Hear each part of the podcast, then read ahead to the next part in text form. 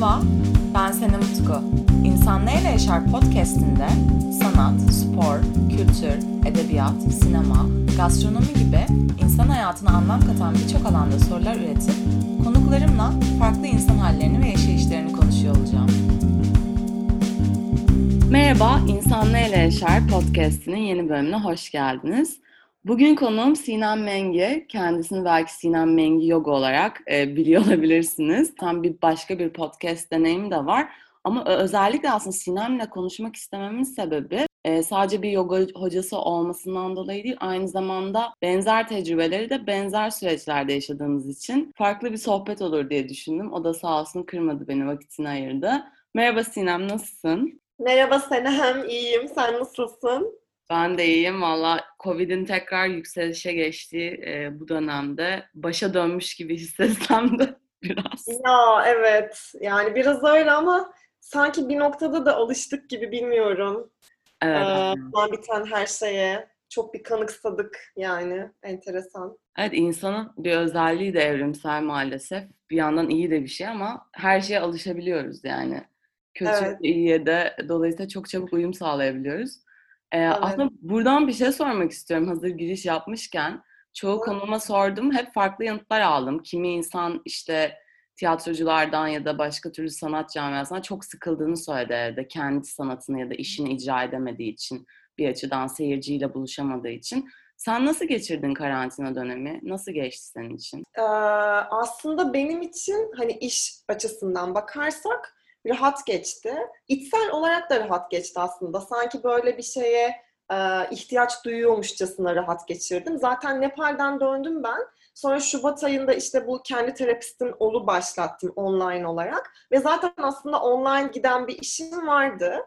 Ee, sonra bir anda hepimiz böyle eve kapanınca tabii e, o açıdan daha kolay oldu benim için. Yani eğitimin yani programın ismi itibariyle de kendi terapistin ol. Hani bu dönemde tam olarak insanların sanki ihtiyacı olan bir program gibi e, olduğu için ki öyle de zaten e, çok fazla talep gördü ve hani benim için resmen böyle hani hizmet edeyim, hizmet edeyim falan diye böyle uğraşırken resmen böyle hayatın bana bir hediyesi gibi bir şey oldu bir anda hepimizin eve kapanması. Sürekli zaten öğrencilerle iç içe olduğum için böyle zaman çok hızlı geçiyordu. Yani haftanın üç günü hatta dört günü ekstra seanslar koyuyordum ve o yüzden çok rahat geçti gerçekten. Yani beraber öğrencilerle o alışveriş e, rahatlattı, iyileştirdi hepimizi aynı şekilde e, paylaşan insan olarak, o kişi olarak beni de tabii ki.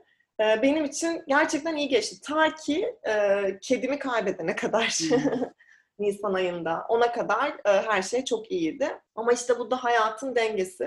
E, bir şeyler iyi gidiyorken e, bir anda kötü bir şeyler de olabiliyor. İşte o ikisinin ortasında orta yolu bulabilmek dediğimiz şey biraz benim için zor oldu ama e, işte dediğim gibi insan her şeye alışıyor.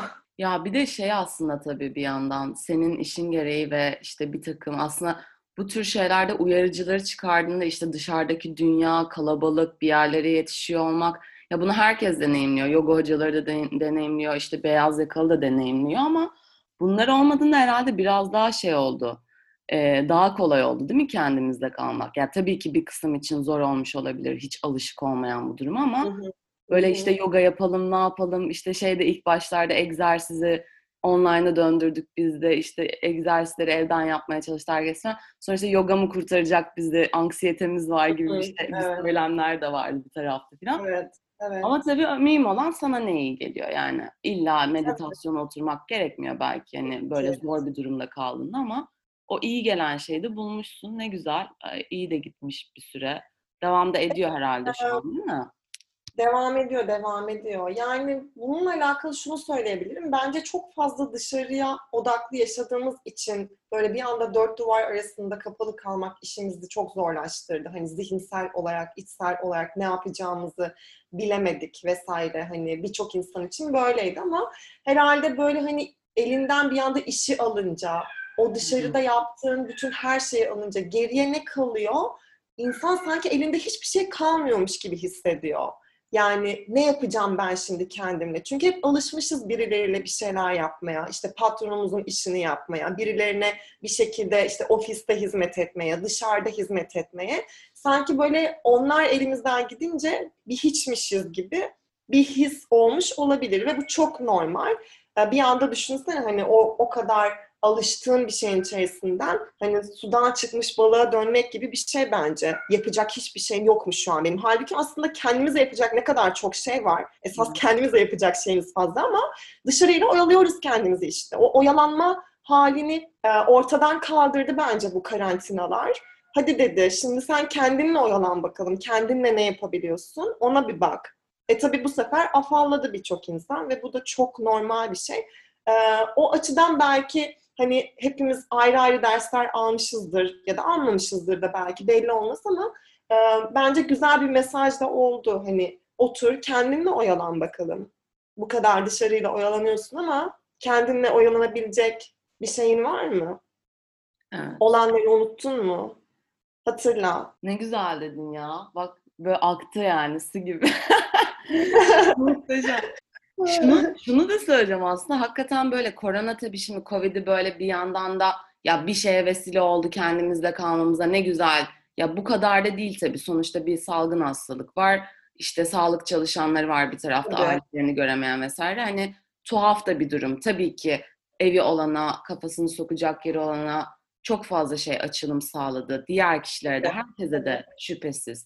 Ee, Bizde ama... böyle konuşması kolay tabii canım. Yani bir sürü ölüm oldu vesaire ama biz kendi açımızdan neye bakabiliriz? Yani şu an benim atıyorum Covid'den çok yakınında birisi vefat etmiş olsaydı şu an bu konuşma çok başka akardı. Hı hı. Ama işte hani o ölüm dediğin şey e, senin bunun ucuna gelene kadar maalesef ondan pek bahsetmiyorsun ya. Biz de şu an aslında o açıdan bakıyoruz olaya. Yani sanki bütün dünya bununla alakalı acı çekmemiş, birçok insan ölmemiş gibi biz spiritüel açıdan bakıyoruz bazen. hani bir garip oluyor yani. Hani Covid'in tek derdi aslında bize spiritüel bir mesaj mı vermekti? Hayır tabii ki de. Aynen. bir getirisi oldu. Yani. Çok hani şüphesiz doğru dediklerin çok hakikaten benim çevremde de uzakta da gördüğüm, işte konuklarla konuştuğumda da hissettiğim şey herkeste bir dönüşüm oldu. Yani ailesini sorguladı, eşini, hayatından memnun muyum?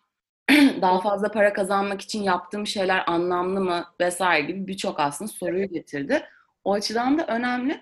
Bu inziva konusuna gelecek olursak aslında işte evlere kapanmamız da bir nevi inzivalardı. Ama bir açıdan da değildi çünkü hani belki ailemizle yaşıyorduk ya da başka türlü bunu seninle konuşmuştuk karantina öncesi de hatta.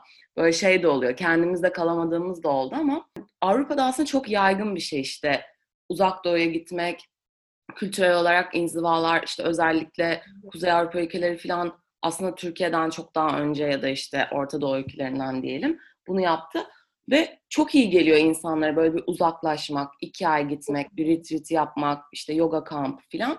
Ee, sen nasıl deneyimliyorsun bunu? Yani ne zaman gitmek istiyorsun? Ya da işte Tibet'e gittiğinde, Uzak Doğu'ya gittiğinde motivasyon neydi?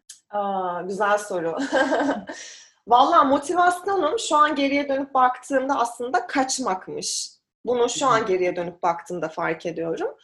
E, çünkü o zamanlar yaşadığım bir takım sıkıntılar vardı. İşte işimle alakalı, evimle alakalı. Yani bu hani sanki alıp başımı gideyim de bir daha sanki dönmeyeyim ve şu an hayatımda olan her şeyi bir şekilde o kaçtığım yerde çözebileyim gibi düşünerek gitmiştim. Yani sanki içinde bulunduğum o manastır, oradaki hocalar her şey bir çözüm gibi görmüştüm orayı.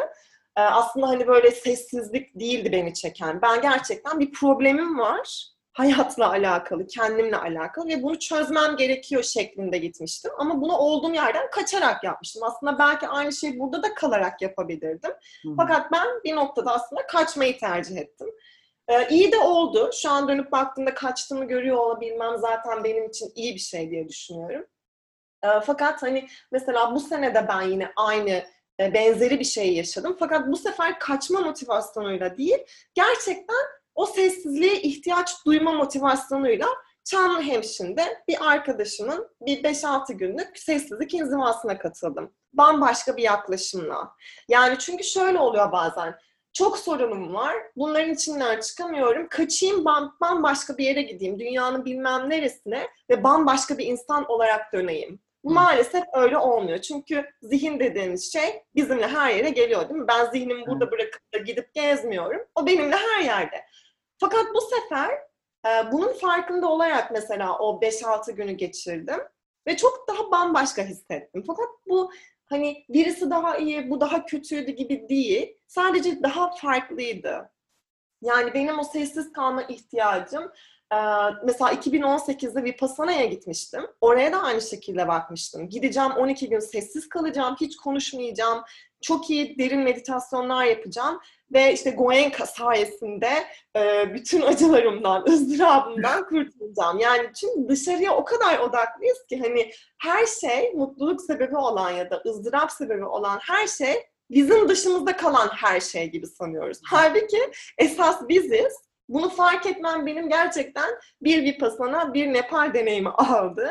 En sonunda dedim ki okey ben dünyanın neresine gidersem gideyim çözebilecek tek kişi bunu benim. İster Budist bir e, rahibe olsun, ister e, Hintli bir e, meditasyon öğretmeni olsun fark etmez. Bunu ancak ben çözebilirim. Ve şu an o 5-6 gün Çamlıhemşin'de geçirdiğim o sessizlik inzivasındaki daha böyle net, daha böyle berrak sadece bir şeyler. Hani neyi neden yaptığımı görebiliyorum. Bu kendi terapistin ol dedim dedim dedim ama hani bu önce benim için zaten kendi çalışma alanım olduğu için benim sunduğum bir programdı. Gerçekten de hani amacım beni anlay anlamasını bekleyeceğim insanların. Ya ben kendimi anlıyor muyum ki? Ben kendimle alakalı neyi neden yaptığımın farkında mıyım ki insanlar benim neden böyle olduğumu anlasınlar? Bu mümkün değil. Bu çok komik de bir istek zaten. Ama böyle yaşıyoruz. Böyle yaşıyoruz. Birileri bizi anlasın diye bekliyoruz. Birileri bizi sevsin, birileri bize güven versin, birileri bizi mutlu etsin derken kendi kendimize veremediğimiz her şey günün sonunda mutluluk e, arayışı içerisinde ha bulduk dediğimiz şeyin mutsuzlukla sonlandığını görüyoruz. Yani dışarıda kaynak olarak gördüğümüz her şey en nihayetinde geçici mutluluklar. Gerçek olmayan mutluluklar. Yani ben bu Vipassana olsun, işte Nepal'deki bir aylık manastırda kalma deneyimim olsun.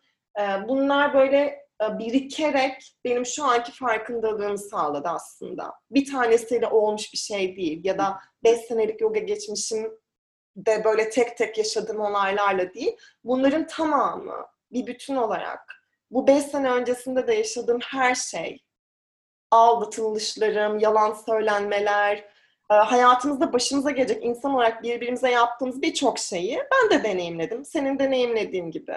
Hı hı. Ve en nihayetinde geldiğim noktada sadece artık şunu görebiliyorum. Ben bu dört duvar odanın içerisinde de kalarak eğer istersem aynı çalışmayı yapabilirim. Çünkü kaynak akıyor. Baksana hepimiz online'dayız artık. Ne mükemmel hocalarla çalışma şansım oldu. Yani bunu bir fırsat olarak görmek gerekiyorsa eğer e, yani dünyanın bir ucunda asla yüz yüze gelemeyeceğim bir hocayla ben teknoloji sayesinde hani arada o affedersin bokladığımız aman Instagram mı iyi işte herkes de Instagram'da aman YouTube mu bunu, hani bunu yapıyoruz çünkü. Bunlar sayesinde ben aslında birçok şeyi bu dört duvar arasında yapabileceğimi fark ettim. Bence birçok insan da fark etti zaten. O yüzden birçok insan bir şeyleri bırakabilmeye başladı. Çünkü kendi gücümüzü hatırlatan da bir şey oldu bu. Ben neden birilerinin ağzının kokusunu çekeyim ki para kazanmak için? Neden birilerinin beni sınırlamasına izin vereyim ki kendi özgür alanımda bir şey yapabilecekken? Neden yani? Ya aynen öyle. Yani dediğin gibi artık bu online platformlar, sosyal medya demeyi de ben sevmiyorum. Çünkü artık sosyalliği kalmadı. Tamamen her taraftan dallanmış bir yerde hayatımızın içinde. Evet. Tabii ki istemeyen kullanmaz yani ama iş yapıyoruz artık bu mecralardan. Dolayısıyla çok önemli ve duvarları kaldırması da çok önemli. Yani benim işte belki seninle bu podcast'i Zoom'dan yapıyor olmam, senin işte farklı bir kıtadaki hocayla e, görüşememe imkanı, eskiden işte uçak biletleri, paraları, kalma yerleri ayarlanarak ancak gidebileceğim bir yere bir anda online platformdan ulaşıyor olman artık çok farklı bir açılım tabii getirdi dediğin gibi ve çok da kolaylaştırdı aslında ve bence zaten herhalde bu dönemden sonra da değişecektir dengeler. Özellikle büyük kurumların e, yaklaşımı e, çalıştırdıkları insanlara karşı vesaire falan. E, bir de şey aslında anlatırken sen ben böyle uzaklara dalıp aklıma şey geldi. e, böyle ne kadar maddeye bağımlıyız. Bu madde illa işte bir meta yani elle tutulur bir şey olmak zorunda da. Dediğin gibi bir şey bizi kurtarsın e, şeyi var. Oysa biz kendimizle ilgili bir hani emek verip bir şeylerin kurtarılmasına vesile oluyor muyuz? Yani bu soru çok hakikaten değerli. Hatta not aldım sen konuşurken. Çok hoşuma gitti. Ee, bunun için peki ne yap ne yapıyorsun sen? Mesela çok zor bir durumdasın. İşte kedini kaybettin diyelim hani. Çok böyle değişmek istemiyorum yarın ben de üzüldüm duyduğumda ama hani wow. ne yapıyorsun yani nasıl kalıyorsun? Bir şey mi yapıyorsun? Oyalanıyor musun? Kaçıyor musun? Reaksiyonun nasıl oluyor? Valla bu dediklerin hepsini yaptım. Kaçtım da, işte kızdım da, bağırdım da, çağırdım da, sorguladım da. Ama e, yani bir tanesi doğru, öbür kalan yanlış gibi bir şeyle karşılaşmadım ki. Bence hani neyi neden yaptığımızla alakalı bir şeye uyanabilirsek hepsi bize hizmet ediyor bence. Yani kaçışımız da bize hizmet ediyor. Kaçmak kötü bir şey değil bence. Eğer kaçtığının farkındaysan. Hı hı. Yani kızmak, öfkelenmek, nefret etmek bunlar arkasında neler barındırıyor? Sen bunlara bakmaya meyilliysen bunlar kötü şeyler değil. Tabii ki en nihayetinde negatif olarak adlandırdığımız duygular, düşünceler var. Ama bunlar bizim daha özgür bir insan olabilmemiz için zaten yaşadığımız şeyler. Yani öbür türlü zaten ben bu da olurdum. Bu dünyada işim neydi yani? Ki bu da bile bu dünyadan gelmiş, geçmiş ve aydınlanmış sıradan bir insandı. Biz de sıradan bir insan olarak yapabileceğimiz tek şey o yaşadığım acı karşısında işte ne bileyim o öfkelendiğim anlarda, hayatı sorguladığım anlarda hani bunları bir bir bir fırsat olarak görebilmek. Yani Robina hep şey derdi mesela, öfkelendin mi? This is an opportunity. Neden? Çünkü o opportunity, o fırsatı görebilirsen o şeyden özgürleşme alanın var. Yani ben o acıyı gördükçe işte hepinin olmayışı, o düşüş anı, sürekli böyle defalarca zihnime gelişi, onu o an görmem vesaire. Hani bunların her birisi benim ne kadar aslında insan tarafımın olduğunu gösteren şey. insanım yani. Ben şey diyemem ki yani bu kadar işte eğitim aldım, Nepal'e gittim geldim, onu yaptım, bunu yaptım, yoga yapıyorum ama hiçbirisi işe yaramıyor. Hayır hepsi işe yarıyor. Ama benim o an yapabileceğim tek şey o acıyla kalabilmek. Öbür türlü öbür türlü zaten kaçmış oluyorum ki yani yok sayarak. Ya neyse canım işte ölüm de var hayatta deyip defteri kapatarak yok saymış oluyorum. Ölüm var demek ya da işte acı var demek bunlar bence çözüm değil yani. Çünkü bunları söyleyerek sanki bence bazen defterin o sayfasını çeviriyoruz. Ölüm var. Ha okey tamam. E ne oldu? Yaşadın mı? Hissettin mi onu? Kaldın mı onunla? Tabii ki de çok zorlandım ama bir dünyada şey yaptım. Yani ne bileyim normalde yaptığım şeyleri yapmaya devam ettim aslında. Önceden çok paniklerdim belki böyle bir şey olmuş olsaydı. Belki yoga meditasyon sayesinde, belki o öğretiler sayesinde, manastıra geçirdiğim zaman sayesinde hani artık o paniğimi de görür olmaya başladım. Panikliyorum evet, çığlık atıyorum evet. Yani bunların farkında olarak bir şeyi deneyimlemek çok güzel bir şey hani iki dakika sonra sorduklarında az önce çığlık attın dediklerinde hatırlamamaktansa o attığın çığlığın sebebinin ne olduğunu bilmek ve onunla bir kere kalabilmek, onunla yüzleşebilmek benim için çok büyük bir şey. Ee, hayatımın hani hiçbir döneminde bu kadar bir şeyle alakalı bu kadar zorlandığımın farkında değilim. Bence hayatımızın her döneminde zorlanıyoruz. Sadece fark edişlerimiz artık arttığı için, yoğunlaştığı için o anı görebilme fark edişi, ability'si, o yeteneğimiz geliştiği için bence o deneyim diğer deneyimlerden daha ağır gibi görünüyor. Halbuki birçok deneyim zaten ağır ya da birçok deneyim zaten çok güzel. Sadece biz fark ettiğimiz kadar yaşayabiliyoruz, hissedebiliyoruz. Evet ne güzel söyledin. Yani bu soruyu aslında şu yüzden de sormuştum. Çünkü eminim dinleyenler de empati yapabilir. Yani aynı şeyi acı yaşaması da gerekmiyor. Şu ara zaten işte işsizlik, ülkenin durumu, bir takım başka türlü stresler, işte Covid'in hala bitmemiş olması vesaire birçok aslında zaten stres unsuru var hayatımızda ve çok daha küçük bile olabilir yani bunlardan ziyade normal hayatın akışında. Ama ha- hakikaten çoğu insan o dediğin gibi halının altını süpürmeyi tercih ediyor. Çünkü başka türlü nasıl davranacağını bilmiyor. Belki söylediğin şey ilham olur diye aslında sordum. Ve çok da ilginç yani beklemediğim kadar da hoş da bir cevap verdin aslında. Hakikaten öyle yani öfkelenmek, kızmak, hatta yalan söylemek, aldatmak, kendini aldatmak, kendine saygısızca davranmak ama bunları niye yaptığını bilmek ve bunun üzerinden dediğin gibi açılımlar ve e, bir şekilde sana ileride hizmet edecek, hazır olduğunu da anlamanı sağlayacak şekilde bir Evet. şekilde hissediyor olman önemli hakikaten. Çok hoş söyledin. Hallediyor muyuz? Mesela bana bir öğrencim şey demişti. Hocam çok güzel her şeyi fark ediyoruz ama hallediyor muyuz acaba? Yani o kadar güzel söyledi ki baksana hani çok her şeyi farkındayız ama bu farkındalıklarımız ne işe yarıyor?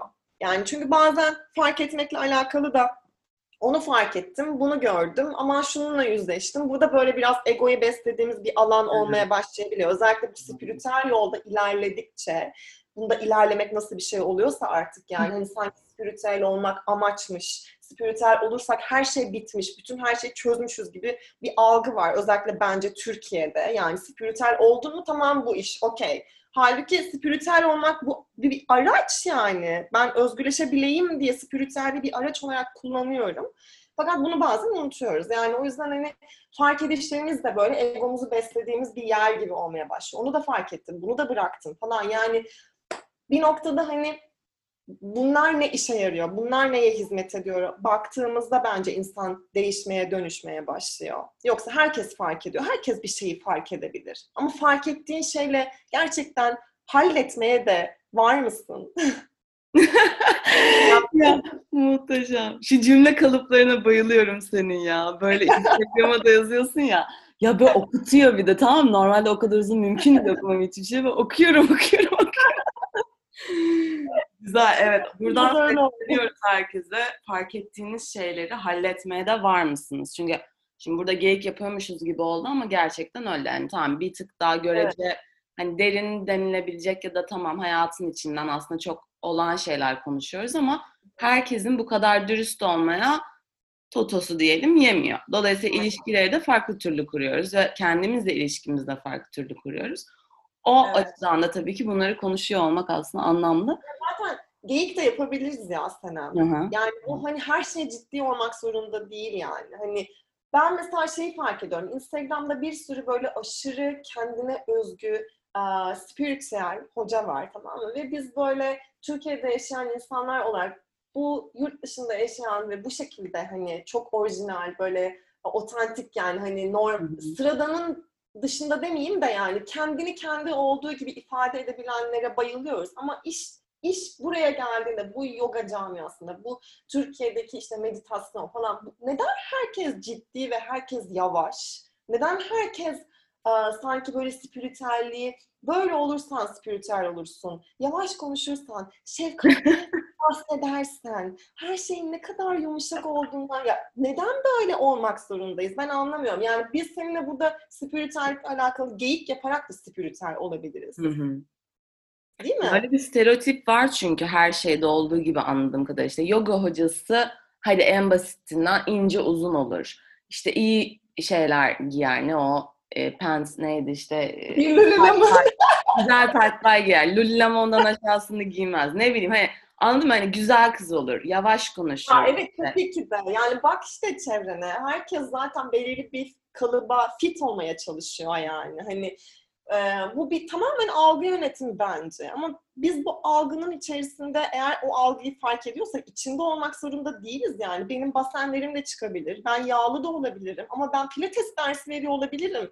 Who gives a fuck? Yani. Öyle değil mi? Kime ne ya? Kime ne? Neden yani sürekli böyle bilmem ne bekçisi olarak dolaşıyoruz ki? Ne gerek Çünkü işte var? kendimiz rahatsız oluyoruz muhtemelen. Yani kendi içimizde rahatsız olduğumuz için gidiyoruz. Ayşe'nin işte baseni ne kadar geniş öyle hoca mı olur diyoruz ya da aynen yani demek ki yoga onda işe yaramamış falan deniyor mesela. Evet. Ya sen nereden bilebilirsin ki? Nereden bilebilirsin? Kimse kendini bilmiyorsun ki sen. Ya biz kendimizi biliyor muyuz ki bir başka insanın ne yaşadığıyla alakalı ne kadar böyle net ve e, genel geçer fikirleri sahibiz? Bu bana çok acayip geliyor. Yani keşke şu Instagram'da yazdığımız her şeyi normalde hayatımızda da uygulayabilsek. Yani Instagram'da şefkatten, acıdan, bilmem neden böyle hani derin konulardan bahsedip sonra yanındaki arkadaşının arkasından dedikodu yapma aa, cehaletini gösterebilecek kadar mıyız? Yani bu kadar mıyız yani? Evet. Ben merak ediyorum mesela gerçekten hani bilmem kaç bin takipçisi olup bütün böyle birçok kitleye ulaşabilen ve çok da etkileyebilen birçok hocanın normalde hayatında nasıl e, tabii ki de zaten evin içinde ben de sinirleneceğim ben ama bunu da yansıtalım o zaman. Yani ben sinirli olduğumu neden birilerinden saklayayım? Acı çektiğimi neden birilerinden saklayayım? Sanki her şey perfectmiş ve ben bu perfectliği öğretecek insanmışçasına niye Instagram'da böyle yansıyayım ki? Ya da neden böyle konuşayım ki karşıma çıkan kitleye, sınıfta öğrencilerime, Evet. Sosyal mecralarda beni dinleyen, okuyan insanlara. Hani neysem oyumu yansıtmaktan o kadar çekiniyoruz ki bence acı çekmemizin en büyük sebebi bu. Neysek o olduğumuz şeyden gerçekten memnun değiliz. Memnun değiliz ve başkalarının arzusu üstünden ilerliyor aslında işte aksiyonlarımız. Yani sen atıyorum bir post koyuyorsun, ee, onu önce abi ben bunu çok sevdim bu ana koyabilirim, koymak istiyorum diye değil. Bazen insanlar beni bu şekilde beğeniyor çünkü. O yüzden bunu koyuyorum oluyor. Yani evet, hepimiz yaşamışızdır evet. bunu. Ee, ben de son dönem bunun farkına çok daha fazla vardığım için mesela biraz daha böyle business hesabına döndürdüm. Çünkü kendime katlanamıyordum anladın mı? Yani evet. şey olarak katlanamıyordum. Hani ot fotoğrafı çünkü bir belli yani hani insanların beğenisine sunduğum için koymuşum. Tamam olabilir o da olabilir ama hani artık bunu yapmak bana çok böyle faking geldi. Hani sürekli sanki Hı-hı. bir oyun oynuyormuş gibi filan oldu yani öyle hissettim açıkçası. Evet. Ve evet. dediğim gibi yani niye mutlu taraf varken elinde işte şardone şarabınla bağlarda gezerken koyuyorsun da işte canın sıkkın ve belki tam ağlarken kendi çekmek belki biraz hani sosyopatça bir şey olabilir ama e, diğerini koyarsan diğerinden de bahsedebilirsin yani. Sonuçta eğer gerçekten bu kadar şeffaf olmak istiyorsan takipçilere karşı evet. işin buysa vesaire falan. Evet. Evet, dediğim... Yani ulaşılabilir kılıyor zaten bu tip şeyler biz. Yani ben orada ne kadar üzgün olduğumdan bahsettiğimde birileriyle duygudaş olmayı paylaşabiliyorum. Yani birilerinin de aslında bu şekilde bir hissinin olduğunu görüp o insanlar benimle kendilerini hani bir görüp e, o şekilde bağ kurabiliyoruz zaten. Öbür türlü anlaşılmaz cümleler, şair gibi konuşmalar ya da aşırı derin uh, Budist uh, atıyorum öğretiler falan yani bunların her biri bence paylaşılabilir, ulaşılabilir şekle sokulabilir bence. Yani dediğim gibi bence biraz bunu çok ciddiye alıyoruz. Yani çok ciddiye alıyoruz yani aslında yapmamız gereken tek şey belki e, sadece hani o ortak noktayı bulabilmek sen ve ben arasındaki. Ne var ortak noktamız? Hepimiz mutlu olmak istiyoruz. Hepimiz de acısız olmak istiyoruz değil mi? Bir köpek de aynı şekilde, bir insan da aynı şekilde. Bence sadece bu bilgi bile ne kapılar açıyor aslında insanın kalbinde ama biz böyle çok fazla karıştırıyoruz. O felsefe, bu bilmem ne, o meditasyon hali, bu yoga asanası yani her şey o kadar birbirine giriyor ki çok basit temel bir şey unutuyoruz. Herkes mutlu olmak istiyor ve hiç kimse acı çekmek istemiyor. O yüzden karışık olmaya gerek yok. Ulaşabileyim ben sana. Senin söylediklerin bana ulaşabilsin. Ben bir şeyler konuşurken sen bunları bir yerde anlayabil yani, değil mi? Ben böyle şey oldum şu an sana ekrana sarılmak istiyorum. Ama ekrana sarılmak çok saçma olduğu için yapmıyorum. ben, ben hissettim onu. Ben de sana sarıldım. Aynen. O zaman hadi şununla bitirmiş olalım. Yani şimdi bu podcast'i dinleyip belki yoga pratiği pek olmayan, az olan ya da işte doğu felsefesiyle ilgili aşırı bilgisi olmayan insanlara da ilham olsun. Onlara önereceğin bana da olabilir yani okumadıysam çok memnun olurum. Böyle doğu felsefesiyle ilgili anlaşılır başlangıç kitapları e, çevirisi Türkçe ya da İngilizce olan neler var seni etkileyen böyle beğendiğin? Türkçe olarak mı? Hı hı. Ya ya fark etmez. İngilizce okuyanlar için İngilizce de önerebilirsin. Ya şöyle çünkü ben pek Türkçe kaynağa erişemiyorum açıkçası. Yok da bana kalırsa. Belki de vardır bilmiyorum ama mesela ben hemen şu an kitaplığıma bakayım neler okumuştum. Oradan sana birkaç kitap söyleyeyim. Mesela şu an şeyi okuyorum. Jack Cornfield'ın Wise Heart diye bir kitabı var. Onu okuyorum. Hı hı. Ee, tamamen Budizm üzerine bir kitap. Çok bayağı güzel bir kitap yani. Ee, ama bu Başlangıç seviyesindeki insanlar için pek anlaşılır olur mu onu bilmiyorum. Wise Heart. Tamam. Sonra şey var, Buda, Buda'nın Beyni diye bir kitap var. Hı. Bu Türkçe. Ee, bu biraz daha böyle bilimsel açıdan, nörobilimsel açıdan inceleme yapan bir kitap. Ee, çevirisi gayet anlaşılır, güzel bir kitap. Ee, Siddhartha'nın Beyni var. O da çok güzel. Tamamını okumadım ama gayet e, anlaşılır bir kitap. Yani öyle karışık e, şeyler yok içerisinde. Herkes anlayabilir.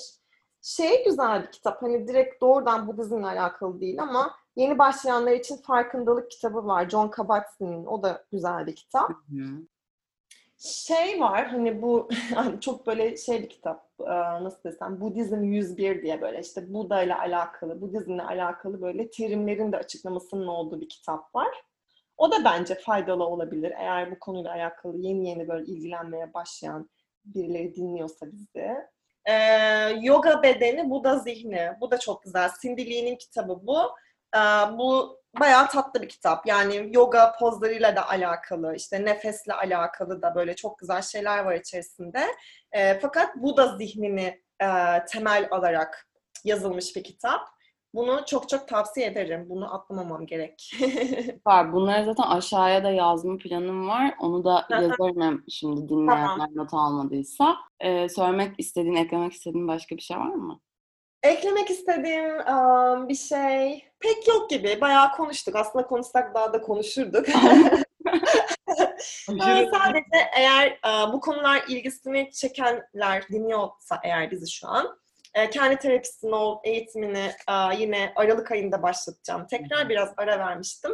E, Bir de YouTube kanalıma bakabilirsiniz eğer yoga, asana çalışmak istiyorsanız. Orada çünkü çokça asana paylaşıyorum. Pek fazla böyle Budizmle alakalı bir şey yok. E, Ve yoga derslerime de yine bağış usulü devam edeceğim. E, Bu beni çok besleyen bir şey çünkü e, bağış odaklı, hani bağış usulü bir şekilde dersleri vermek. E, onlarda da inşallah içinizden birileriyle görüşüyor oluruz. Süper. Buradan da duyurmuş olalım tekrardan. Bugün Sinem'le e, aslında çok fazla şey konuştuk. Hem işte uzak doğu inzivası, e, ona kattıkları ya da ne hissettiği, işte Covid'le bir şekilde artan anksiyeteler, eve kapanma halimiz, bununla nasıl baş ettiğimiz ve genel aslında hayata dair, insan olmaya dair birçok şey. E, tekrar çok teşekkür ederim. Çok tatlıydı Ben de sohbet. teşekkür ederim Senem beni davet ettiğin için. Çok sağ ol. Heyecanla bekliyorum.